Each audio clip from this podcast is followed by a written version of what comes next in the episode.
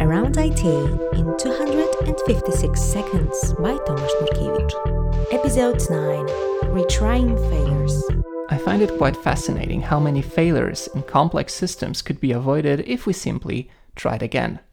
So, how do you retry effectively so that your systems are much more fault tolerant and less brittle? First, let's discuss the different types of failures. Some errors can be retried immediately. For example, if you hit an unhealthy instance of a service behind a load balancer, making the same request one more time may route you to a different healthy instance. Under such circumstances, it's worth retrying immediately after failure. Other failures may occur if your dependency is having a very short hiccup. Maybe a surge of traffic or garbage collection pause happened downstream. From your perspective, the service is not responding or failing. Retrying immediately may not lead to success because the underlying condition hasn't finished. Therefore, it's a good idea to wait just a little bit, say 50 milliseconds, before making a retry attempt. Some failures are more long term. For example, the system you're trying to reach is restarting. Waiting just a few hundred milliseconds is not enough, an application may need several seconds to boot. In such cases, retries should be less frequent, maybe every few seconds. Now, here's the tricky part.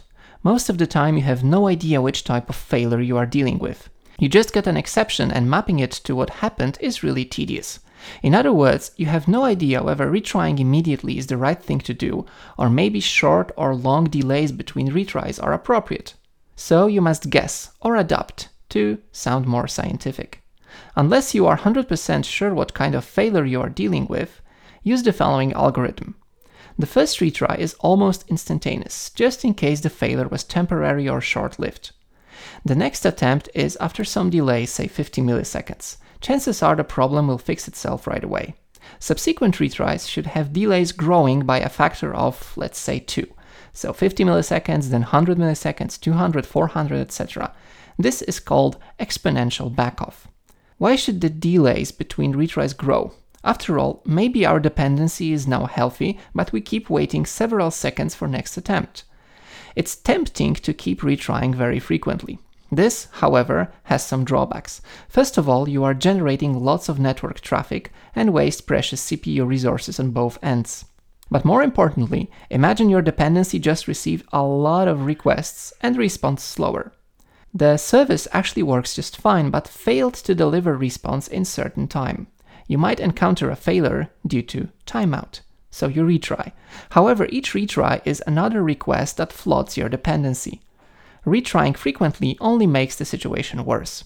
Instead, if your retries are less and less frequent over time, you give your dependency some time to heal.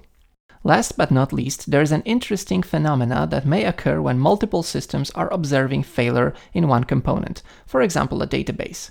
Even though all clients are unrelated to each other, all of them observe the same failure at the same time for example when database restarts. So all clients schedule a retry after some fixed time. At this point, there are no requests at all and the database boots up. However, retry happens independently in all systems at the same time. Database can't keep up with such load and either rejects most of them or collapses, restarting one more time. So all clients schedule one more retry, also after some fixed, longer amount of time.